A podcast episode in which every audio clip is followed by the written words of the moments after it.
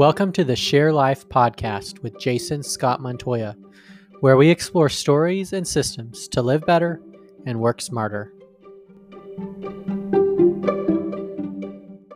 In this episode of Share Life, I'm grateful to be speaking with C. Kavin Rowe.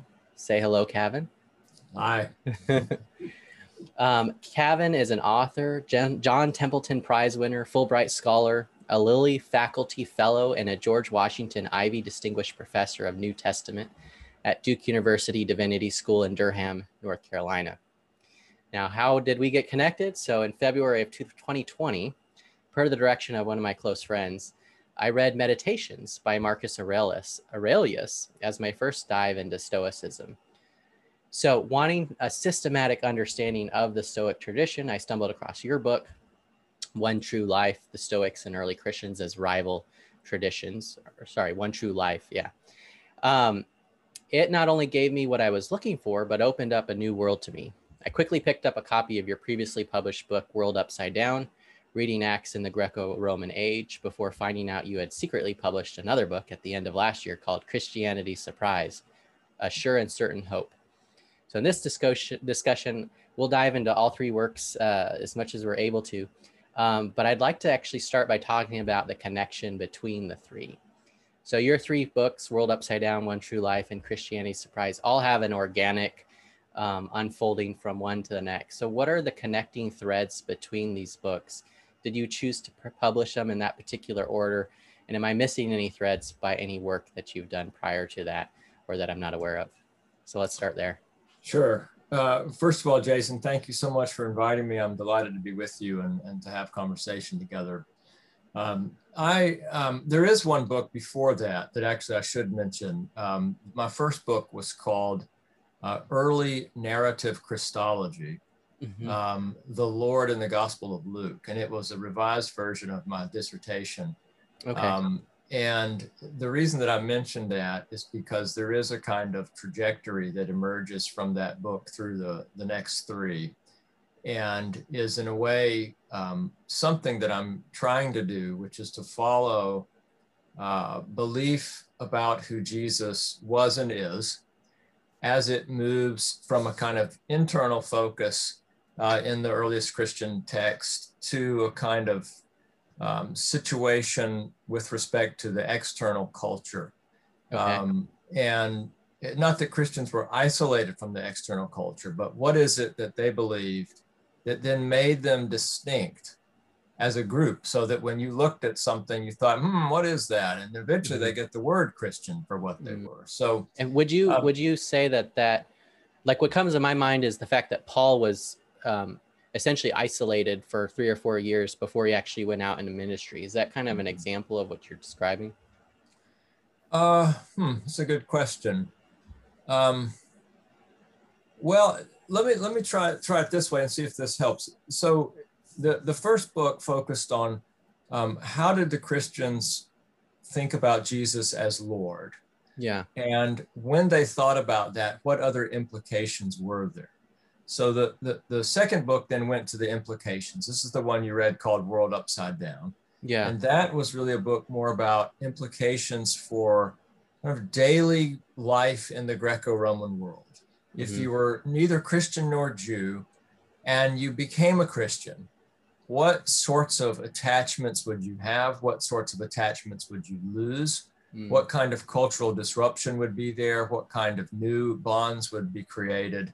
Um, if you suddenly stopped worshiping all these other gods and started worshiping yeah. just one, what would that do? Um, and then from there, the the next book, the One True Life book that focused on Stoicism, was really more about how does the Christian intellectual tradition, as it gets going, interface with another very very strong intellectual tradition, and in the first uh, century, um, Stoicism around the time of the Testament was the most powerful philosophical uh, current. Yeah. And one other thing, which is it, philosophy in the ancient world was not uh, armchair discipline. You didn't find professors just thinking about, you know, what if you do if you're behind a closed door and some bad guy comes and forces you to make a choice between A and B. Yeah. Um, it, it was really a, a style of life and it was wisdom. It was the love of wisdom. That's what the word means. It's a love Mhm. of wisdom for how to live. And so intellectual tradition also meant back then how you live in the world. yeah. And so that's what that book was about the intellectual, the sort of, if, if you have one group saying this is how you do it, and another group saying, no, this is how you do it, Yeah. then how do you think about that? And then the, the little book that you mentioned, um, Christianity Surprise, is really a, a summation of a lot of that stuff written in a more popular idiom and Mm. and and sort of asks the question, you know, what's Christianity? Yeah. I mean, what, what, where did it come from? What, why is it so surprising when it first emerges in the world? Why were people attracted to it? yeah. You know, what, what do we owe to it? Even if we don't like it uh, today, if we're if we're the sort of people that that find that there's more wrong with it than right, you know, what what is it that still that that came into the world with Christianity that that we need to pay attention to? Mhm. So, So, that's a yeah. surprise. Yeah, go ahead, please. Yeah, so the um I guess there seems to be a, a, a sense or a spirit of interest in the in the ancient Christianity, early Christians, more so Mhm. than than when I was younger, although I'm only 36, so I'm not that old. But um but I am curious if you've seen that or if that's just a, a blip and uh, if that has anything to do with with with that particular um great But- question. It's a great question, Jason. And I mean, there's a, a formal answer, which is you never know whether something's a blip or a rise in general interest until much later. You need a broad Yeah. perspective on history to know that. But my so just anecdotally, that my experience in classroom and with talking with other teachers and other people is that there is a renewed interest in tradition. There's a renewed Mhm. interest in stuff like liturgy, even. I mean, Yeah. where uh, we have for a long time been kind of rootless, uh, at least in, in America. yeah Um, and in, in some ways, that's part of our DNA. I mean, if you think of our founding documents, the Declaration of Independence, when you've got that as your kind of guiding star, you're throwing a Yeah. lot yeah to the side. And so a lot of younger folks are saying, yeah, but how do we find roots and where can we dig down and go deep and and where where can we find a Yeah. place we can call home? Um, if we're always moving and and all and we're so mobile and Yeah. everything's fast and tech and all that, there there has been a kind of resurgence and, and a hunger for for an old wisdom, for stuff that has lasted mhm, and made it through the vicissitudes of human life. Um, and in that sense, I- I would say there, there has been a, a, a longing uh, that's been awakened uh, for a deeper and more ancient wisdom. yeah Again, it's, well, and- it may and- not last, but that's what I've experienced. Well, and, and we can dive into this more a little bit, but um, and I think that's part of also why I, I see a resurgence in Stoicism Yeah. um, in the modern modern realm. I guess the other part of it though is is um, not just an American Christianity, but also, and, and I don't know if this is a product of the Reformation or just um, modern's uh, interpretation of it, but there, Mhm. I just know growing up, there was a distinct uh, disconnect from the tradition of Christianity um, from the point of Reformation that essentially a- as a young person was like well they were wrong. They were always wrong. We are right. And and so we almost just amputate half our body in Mhm. that tradition. Um and so you know i don't how does the reformation actually play a part in it or or does it and it's just been twisted over the years It's a great question. Um, so, uh, uh, um, a kind of caricature of the reformers is that they thought there wasn't anything really worth paying attention to between Augustine Mhm. and them, or between Augustine and Luther once you get past Luther, or between Augustine and Calvin as you get past Calvin. Um, it, it's a caricature in that it does capture some sentiment that emerges out of the Reformation. That they had this watchword or slogan of ad fontes, return to the source, to the sources, return to the sources, and by which uh, they meant principally scripture, of course, but also patristic uh, theology. And in that way, once it, it sort of got rolling in a, in a very advanced sense, there did Mhm. tend to be a kind of overlooking uh, of, of a long history of stuff between uh, the fourth or fifth century and uh, what came in the modern world. mm. but it's not intrinsic to the Reformation. The, the Reformation really isn't about casting stuff yeah. that is worth ca- worth having away. It, it's about making sure that there is a, a Christian life that is accountable to Scripture yeah. and to the way that Scripture. And this part wasn't said quite as clearly because it wasn't seen quite as clearly for a while, but in the way in which Scripture was rightly read in the early church. Mm-hmm. Um, as we've moved past Vatican II, um, in the in the Roman Catholic Church, that conference in in the middle of the 20th century, there has been a, a, a realization, you might say, um, that you you have more in common with each other than you do with the wide rest of the world that has nothing to do with Christianity. Yeah. And therefore, a, a, willingness to work together on some basic issues like the sanctity of life, or yeah, you know, I mean, just whatever it may be. So, so all that is to say, there is that tendency in Reformation-based churches, and and you can mm-hmm. watch for it, but it's not necessary mm. as a feature of a, a Reformed Christian to be polemically set against all tradition that has come from the church. In fact, you can't be. Yeah. Um, so yeah. Yeah. So I guess on the on the flip side, then what I'd be curious to know where you where you kind of run with it. Mm-hmm. When Al, you know, when I look at the work of Alasdair MacIntyre, he seems to make the argument that that the tradition of which we all should um, uh, attach to is Catholicism and and Thomas, Tom, Thomism. Thomism. So you know how or at least a tradition that that mm-hmm. integrates into that more specifically. What are what are your thoughts on that and how does that manifest uh, more more mod in a in, in today and practically speaking? That's a great question too jason. You have a lot of good ones. Um, that one's harder to answer without getting pretty technical so let me not do that. I don't yeah. think that'll be that helpful but um, MacIntyre Alasdair MacIntyre, uh, for me, is one of the most significant philosophers that Christians can read, and really anybody could read and profit from. Yeah. Um, his basic argument about traditioned inquiry that you can't think in the world without thinking within a certain kind of tradition strikes me as exactly correct. I think he's right that that means for Christians, we think within the Christian tradition. Does that mean that we need to be Thomists? Uh, not yet for me. yeah. It's something I think a lot about. Yeah. But uh, but not yet. Um, yeah. I, I don't know that it has to get that specific. Yeah. Um, within the broader argument that to me is both compelling and and yeah. significant of MacIntyre. Yeah. Okay.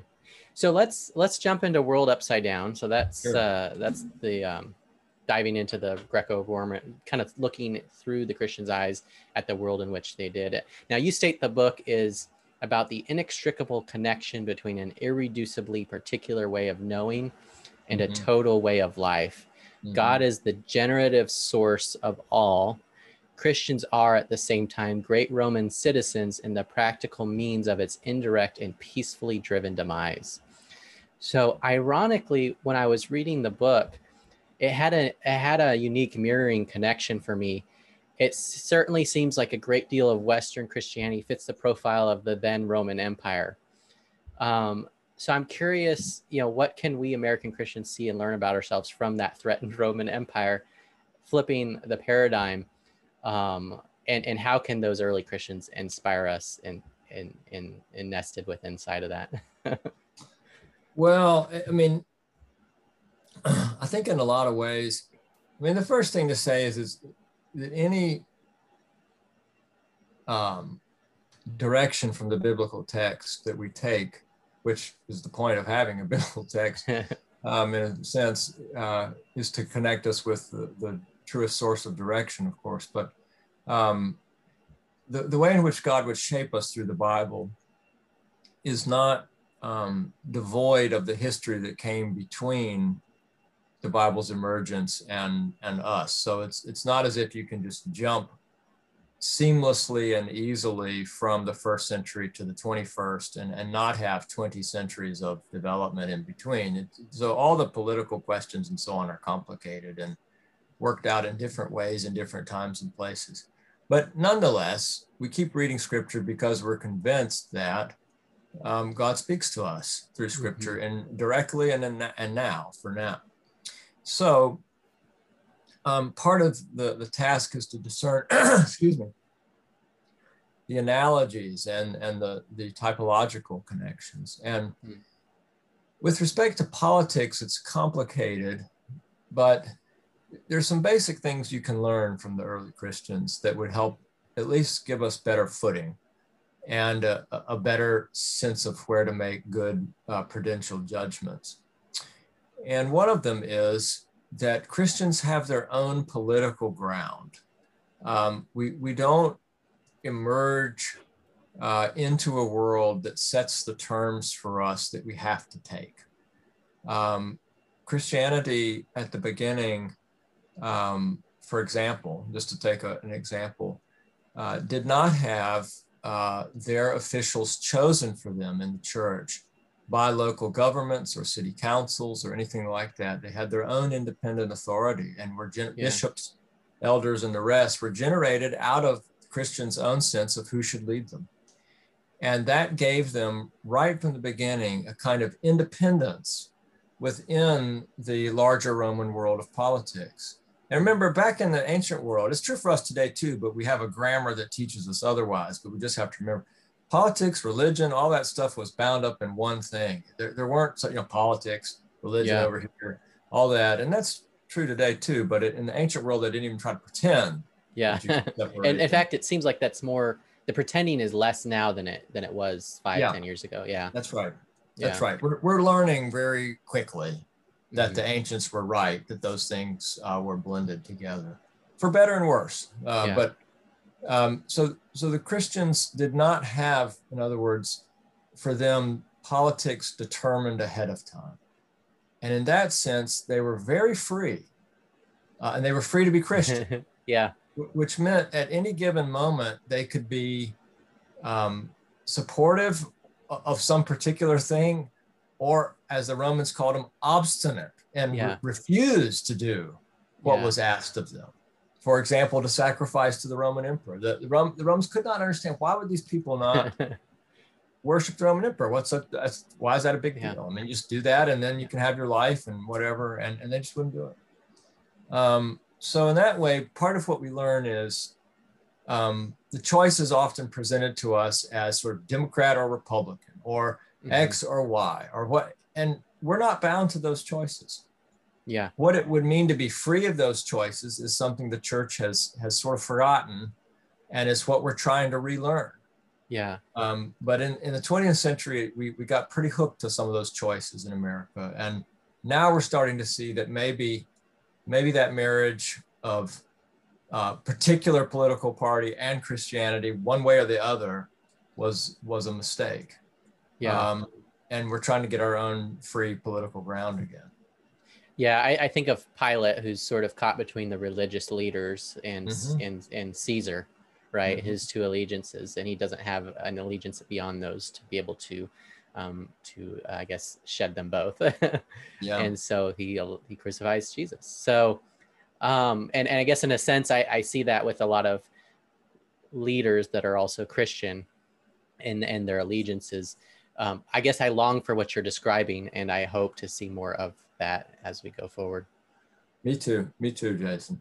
Yeah. It, it's not just writ large at the moment. It, I mean, but there there are there are pockets of it and and places where in the world where it, it's life or death to realize you mm-hmm. have your your own intrinsic yeah. set of goals and concerns and so on mm-hmm. as as a set of uh, Christian communities. And yeah, I think that was, yeah, one of the other things that was, I guess, with the book, you know, when you talk about truth and people of the truth, and and you even spoke of Bonhoeffer and Nazi Germany, mm-hmm. and just to recognize how prominent Christianity was in Germany as Nazism yeah. rose, and and to see maybe not in in manifest to the same degree, but in in, in the heart level, some of those similar dynamics um, mm-hmm. in ourselves, mm-hmm. and and I guess trying to um, to reconcile that, um, you know, what what are the ramic the polit you know the last part of the book is the politics of truth, and it's not just politics in the sense that we think of it, but the the the reality of of action and and consequence. So, so what would you speak into on that dynamic and that facet? Well, I mean, your first comment about how many Christians there were in Nazi Germany uh, has all. I mean, it's it's always a question. Well, post Nazi Germany, it's a question of of several things at once. Um, Christians have been complicit with all kinds of evil, and in some ways, it's not surprising um, because wherever human beings show up, there's going to be a lot of sin. That's one of the things you learn from Christianity, at least yeah. if, if what we say is true about ourselves, and that we can go utterly blind to our own destruction.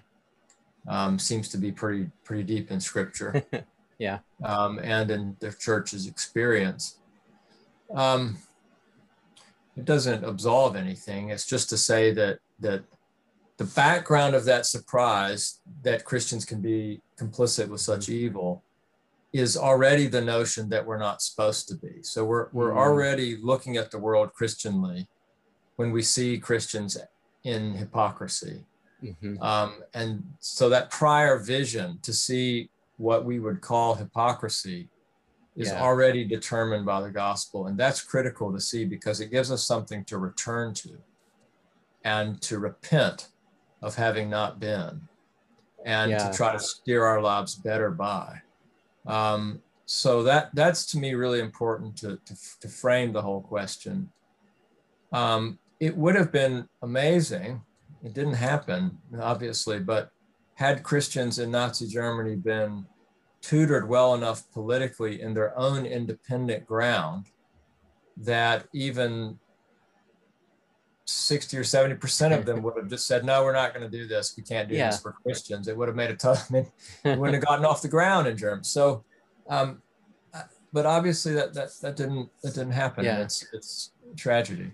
Well I, I, what comes to mind i guess is the what you said earlier about the, the early christians um, you know sort of being incubated to some degree for a while, there there was an aspect of and I don't know if this is the right word earned, like they they work through mm-hmm. their salvation, and and it grew from there and and I guess in perhaps a lot of modern Christianity, people are Christians um, almost by default or or through maybe superficial or shallow means, and mm-hmm. so they're not. I don't know if maturity or redemption is the right word, but there, there's something lacking in us, if that makes sense. It does make sense. Uh, Bonhoeffer wrote this famous book called The Cost of Discipleship, and there there are a lot of things, and they make good sense uh, to us to hold on to. And if Christianity gets in the way of holding on to those things, we we might just prefer to keep our stable lives. And I don't mean just material stuff, but I mean just the, the stability of of mm-hmm. life some of that is possibly coming undone in America, but but by and large, we're still in the wake of the dissolution of a Christian America, um, mm-hmm. and and therefore have this kind of strange time of both kind of knowing what Christianity is and having entirely forgotten what it is. Yeah. Um, and in the book, the book you mentioned that, that, I've written most recently called Christianity Surprise is just a tiny, thin, and, and as I say, for regular uh, folks yeah. to read. The, what I say at the beginning of that is something like that, that we're in a strange time in which we're utterly saturated in our culture by Christian images, mm-hmm. vocabulary, scriptural references, on and on and on uh, people at the top level of the government praying, talking about the Bible, you know, all sorts, I mean, usually wrongly, but still it's out there. And on the other hand, so we feel like we know what it is. And on the other hand, the prof- more profound and stronger philosophical currents have from a long time been carrying like a riptide and carrying us away from central Christian commitments. So we're, we're also very uh, much distance from those and don't really know what it what it is actually to encounter authentic Christianity. And it's kind of this confusing time where we're sort of both and. Yeah. Um, and and that's part of where we are politically. It's part of where we are culturally. So it's kind of a mishmash, uh, Jason, is, is what I'm getting around to. Yeah, yeah, lots that come to mind. Um, I guess I do want to jump to One True Life, though. Sure. So um, you said earlier just the strength of the Stoic tradition and, and the strength mm-hmm. of the Christian tradition kind of going intersecting, and that was yeah. that was interesting. And and I I think there's a I guess a respect and a um, an appreciation for that strength that you approach with in in the book itself, and comparing the two ways of life um, as if you were an adherent to either one. Although you're not an adherent of, of Stoicism, you went as far as you possibly could in, in, in that sense. So in America, we I think what we have is perhaps not these two dominant traditions as we had then, but really a, um, countless competing ones um, of different varieties um, that are in, in a fragmentation in that sense. And even within Christianity, probably a fragmentation. So I'm curious how your model um, of codifying the two opposing ways of life can point a better way forward for us and how we navigate the current landscape. Great question again. Um, hmm. So let me say a couple of things um, about what I take to be the way that traditions that claim truth for their way of life interface. Mm-hmm. Um, one of them, there, there's a technical word called non-compossibility. It's not one anybody needs to memorize unless you, you need to use it a job or something. But what it it actually has a couple of different meanings, but the one that that I um, mean is that you can't live in mutually incompatible styles of life at one and the same time. And that's true for human beings, period. Mm-hmm. And so we actually find ourselves in a world that competes for our allegiances with the form of our lives. Yeah. And um, when you have uh, traditions that say, um, here is the truth, and the truth will set you free. and what they mean is, if you live according to the things that we claim are true, you will discover in the course of that living in your life the truth that we claim actually is true and that you yeah. actually are free. Yeah. Um, but they say it in ways that mean you can't discover that. It's, you can't live both of those things at the same time. Yeah. Then you're confronted with a kind of, uh, of choice. And um, in the modern world, or the, the current world, we have a lot of things clamoring for our attention and claiming that they're true. But, but underlying many of those in America is, a, is one story about the human being, which is namely that we are free to make the choice between these choices. And, yeah. and that itself is a competing tradition. And the name of that tradition, philosophically, not culturally, cultural yeah. war, but the name of that tradition philosophically is liberalism. Yeah. And um, it, it suggests, it argues, it believes very strongly with the faith that is like any other faith, like the Stoic faith or the Christian faith or whatever, that we are inherently free to make the choices. And nothing impinges on. We can inherently free to make those choices between all the choices that we have to make. Yeah. And that's a prior story. That's the strongest tradition that I know of in America that is current. Mm-hmm. Um, of, of, and and it's often not, at yeah. in, in competition with the Christian tradition. Absolutely, absolutely. Yeah. Christianity does not think that you are inherently free, originally free, that you emerge in the world with freedom like God's to make your choice.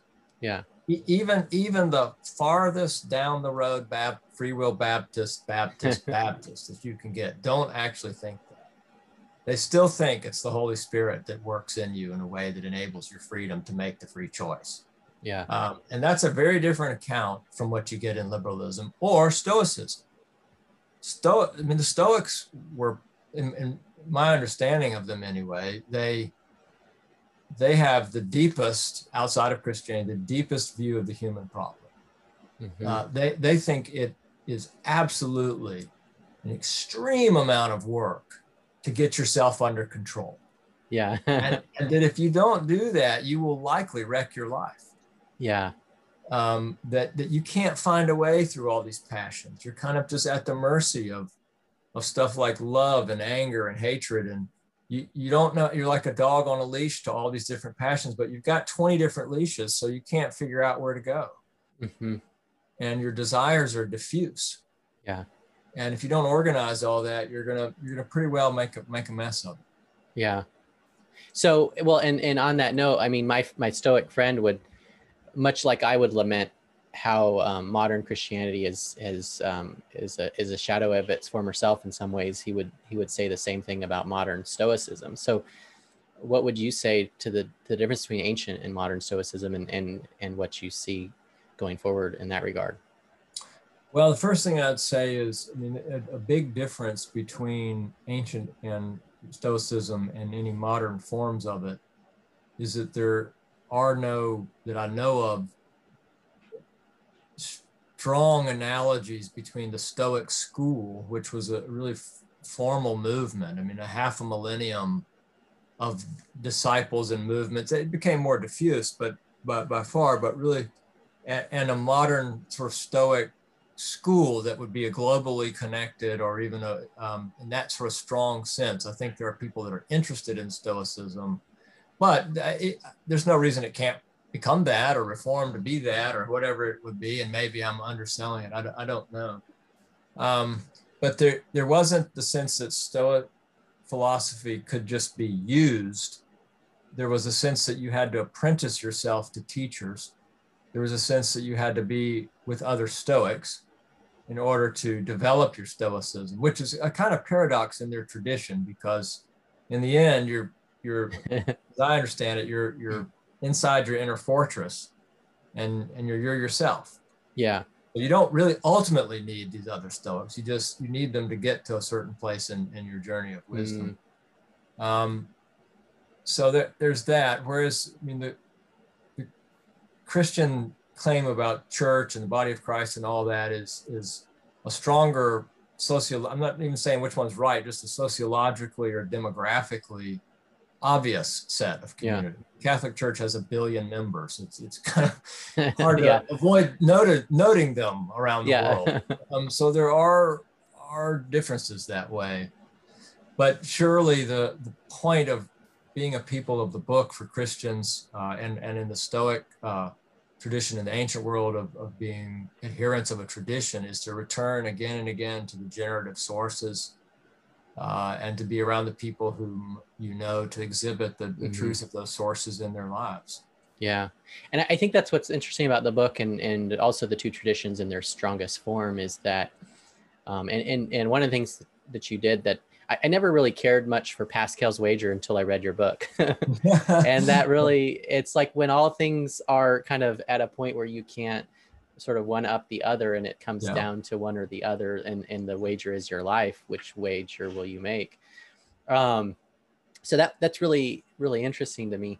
Um, and, and and perhaps that's that's what ha- what it unfolded in rome was it was life against life and and when the roman stoics saw the christians life and what they were doing it it was that next level.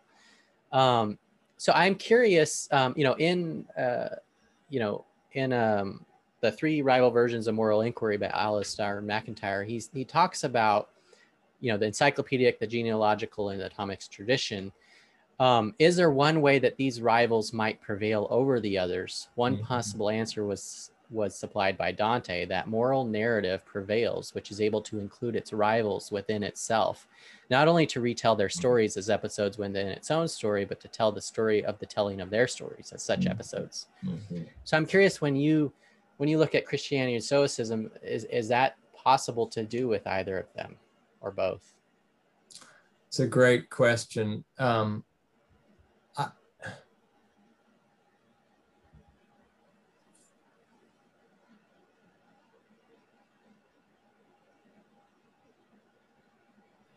mean, ultimately, the Christian claim is that all things are intelligible inside the story of God and his creation. Mm-hmm. Uh, we claim that there's a story of everything. That's the, yeah. the language I use in Christianity Surprise. There's God and there's everything that God made, and there's nothing else. That's mm-hmm. it. God and not God. And um, God made all that's not God. And so there's a sense in which, yes, ultimately, the rival traditions like Stoicism and so on would be capable of being narrated inside the Christian story. Okay. At the uh, what you might call the phenomenological level, or just the kind of if you were to set them down on a piece of paper, one on this piece of paper, one on that piece of paper, and see if this one could incorporate that one or that one incorporate this one. Um, that's that's a little harder to see in any kind of immediate sense. The place where I think that Christianity now I'm I'm a Christian, so of course I think this, but yeah, that's that's the point about reasoning in general is that I couldn't reason otherwise, nor do other people reason outside the traditions that within which they reason. So it's just the way rationality works. But anyway, um, I mentioned earlier this account of the self and of the human being that's so deep in Stoicism. there are three things that come to mind um, that circle around this. One is Stoic, the other is Aristotelian, and the third is Christian. So um, if you look at basic question like, what kind of trouble are we in as human beings? Why, why is it that it seems to us like it's hard to be human? Yeah. You know, it's not hard for a dog to be a dog. It's just a dog and yeah. and there's and there's no rational capacity so it doesn't think i wonder if it's hard to be a dog. It just is a dog. Um, but then it's not rational capacity that makes it hard to be a human by itself. Mm-hmm. um, you could imagine forms of existence in which it would be rationally easy to be a human. Yeah. Or for example angel in christianity angels that are unfallen. They're sentient yeah. but but they're not sinful and not, it's not hard to be an angel who's unfallen. You just are that so uh, why is it that it's so difficult for us? And why do we make messes of ourselves and, and wreck relationships and cause wars and, you know, all this stuff? And um, the Aristotelian answer, this is all very dumbed down, simplistic, etc. But the basic answer was that the way to be in the world fruitfully, to find joy or happiness, all that stuff they, they sought after, eudaimonia, uh, sort of well-being in the world, uh, was to moderate your passions and your desires. So you find this kind of golden mean. You don't love too much, or you might get hurt too much, or you might get out of control too much. But it, it's okay to love some. Yeah. The Stoics come along and say, no, that's a vast underestimation of the power of the passions and of the power of your desires. Yeah. You think you're that strong, you think you're that self-control, but you're not. Yeah. If you if you give it an inch, it'll take a mile. Yeah. Uh, if you think you can be just a little bit angry, you wait till you know something you have, and you will. And um, they they came along and said, actually, the problem with the self is deeper than you Aristotelians think. Yeah. It's not simply reformable by finding a kind of balance. You've got to amputate. Yeah. And you're only going to be safe in the world and safe inside yourself to the degree that you can cut off those passions and those desires and master them.